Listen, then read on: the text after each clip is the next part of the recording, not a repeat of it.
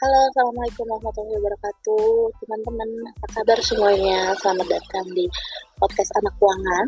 Uh, di sini teman-teman kita nggak ngajarin, tapi kita sharing-sharing nih terkait dengan ilmu-ilmu dasar untuk para pemula ya, karena uh, kita juga masih milenial, masih pemula-pemula, jadi kita sharing aja terkait dengan akuntansi dan keuangan dasar.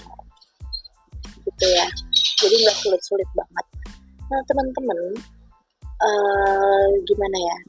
Untuk kali ini atau di episode yang pertama ini, saya pengen uh, share teman-teman terkait dengan bahan perkuliahan.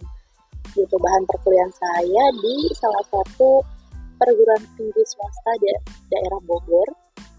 Di sana saya hmm, sharing juga terkait dengan akuntansi dasar semoga uh, sharing-sharing kita kali ini akan membantu teman-teman untuk mempelajari atau mengulangi atau evaluasi terkait dengan akuntansi dan keuangan dasar. Nah, hari ini saya mau sharing tentang akuntansi dasar, teman-teman. Teman-teman, yang teman-teman pikirin tentang akuntansi adalah RIM. Apa sih? Pasti di bawah ini nih yang saya, di bawah ini di bawah asuransi itu kan kalau di bagi orang awam gitu ya itu aduh apa sih? Cara tinggal nyatet doang aja ribet banget gitu kan. Udah harus disiplin harus teliti udah gitu harus tepat waktu gitu ya.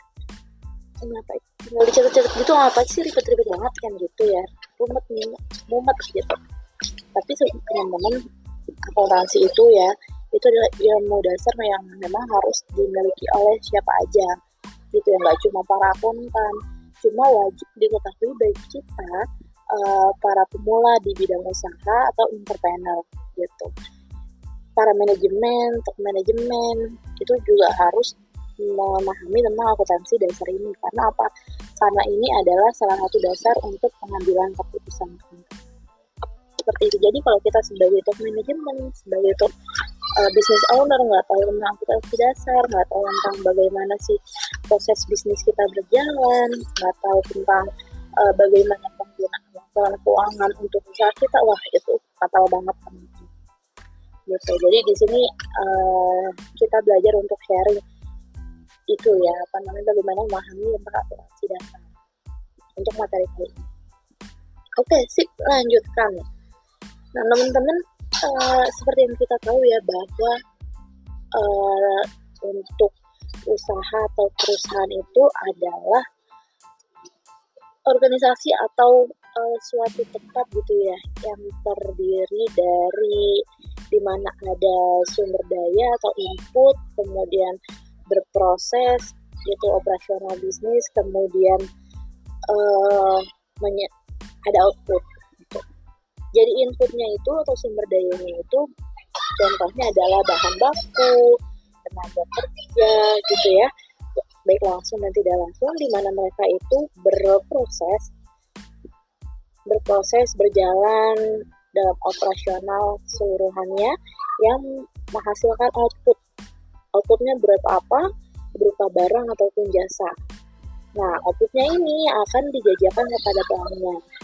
Nah, apa bedanya dengan yang lainnya? Kalau usaha atau perusahaan, outputnya ini akan ditukar dengan uh, akan ditukar dengan barang berharga.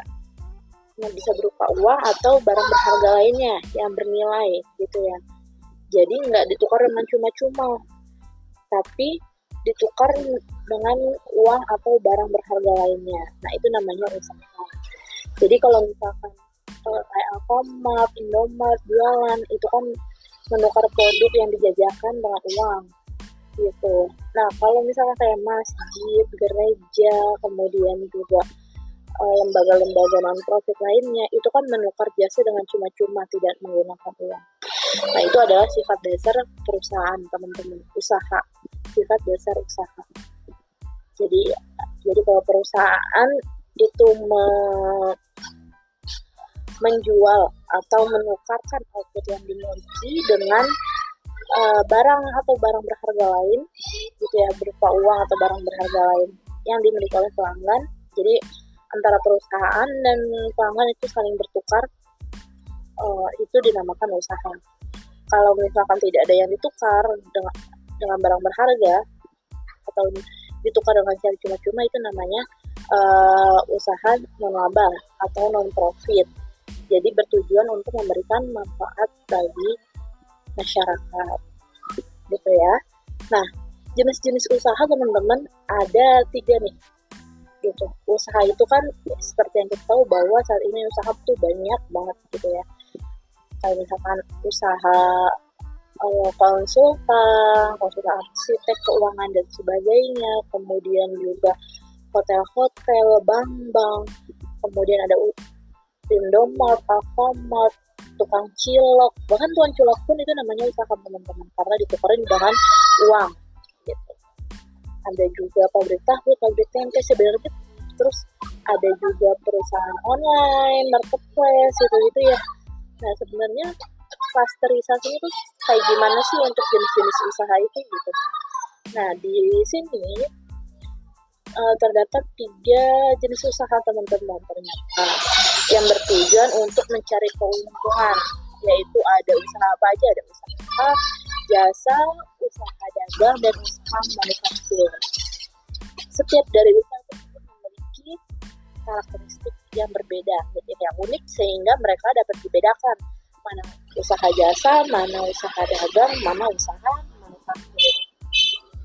Nah, teman-teman, usaha jasa atau yang kita bisa katakan sebagai service bisnis itu menyediakan jasa untuk pelanggan. Keywordnya adalah jasa atau uh, outputnya bisa bilang tidak tidak terlihat tapi terasa gitu manfaatnya terasa gitu ya service memberikan jasa Nah, contoh dari jenis jasa adalah uh, misalkan hotel gitu, hotel hotel-hotel di Jakarta di tempat wisata gitu ya. Itu jasa perhotelan. Kemudian ada bank-bank, Bank Mandiri, Bank BCA, BRI dan sebagainya. Itu jasa perbankan, memberikan jasa perbankan di bidang keuangan seperti itu kemudian juga pesawat, Garuda Indonesia, Singapore Airlines, Emirates dan sebagainya itu jasa transportasi.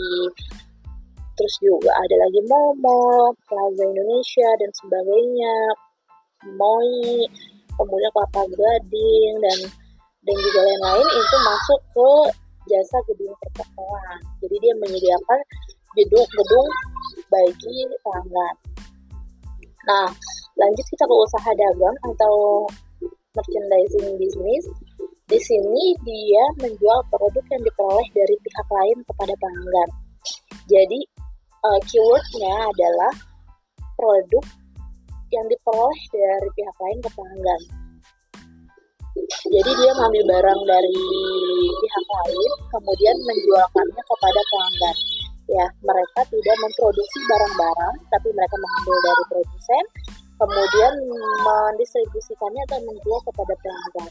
Nah, perusahaan ini disebut juga sebagai retail, gitu. Ya, mempertemukan produk dan pelanggan di suatu tempat.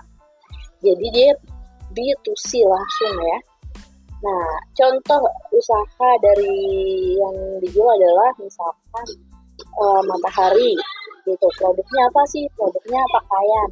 Nah, dia berdagang pakaian Hero, Avanzart, kemudian Indomart, uh, Aspat, dan lain-lain itu produknya apa dia dagangnya dia dagang oh dia dagang makanan dan kebutuhan sehari-hari nah itu usaha dagang sih uh, termasuk usaha dagang ya si Hero apa dan sebagainya. Kemudian ada toko Gunung Agung ada Gramedia dia dia mendagangkan atau meng, menjual buku dan alat tulis. S hardware gitu ya. Terus DIY master DIY gitu. Dia menjual perangkat elektronik. Nah jadi usaha-usaha para yang tadi disebutin itu mereka tidak memproduksi barang-barang tapi mereka mengambil barang-barang dan menjualnya kepada pelanggan. Secara retail ya. Gitu.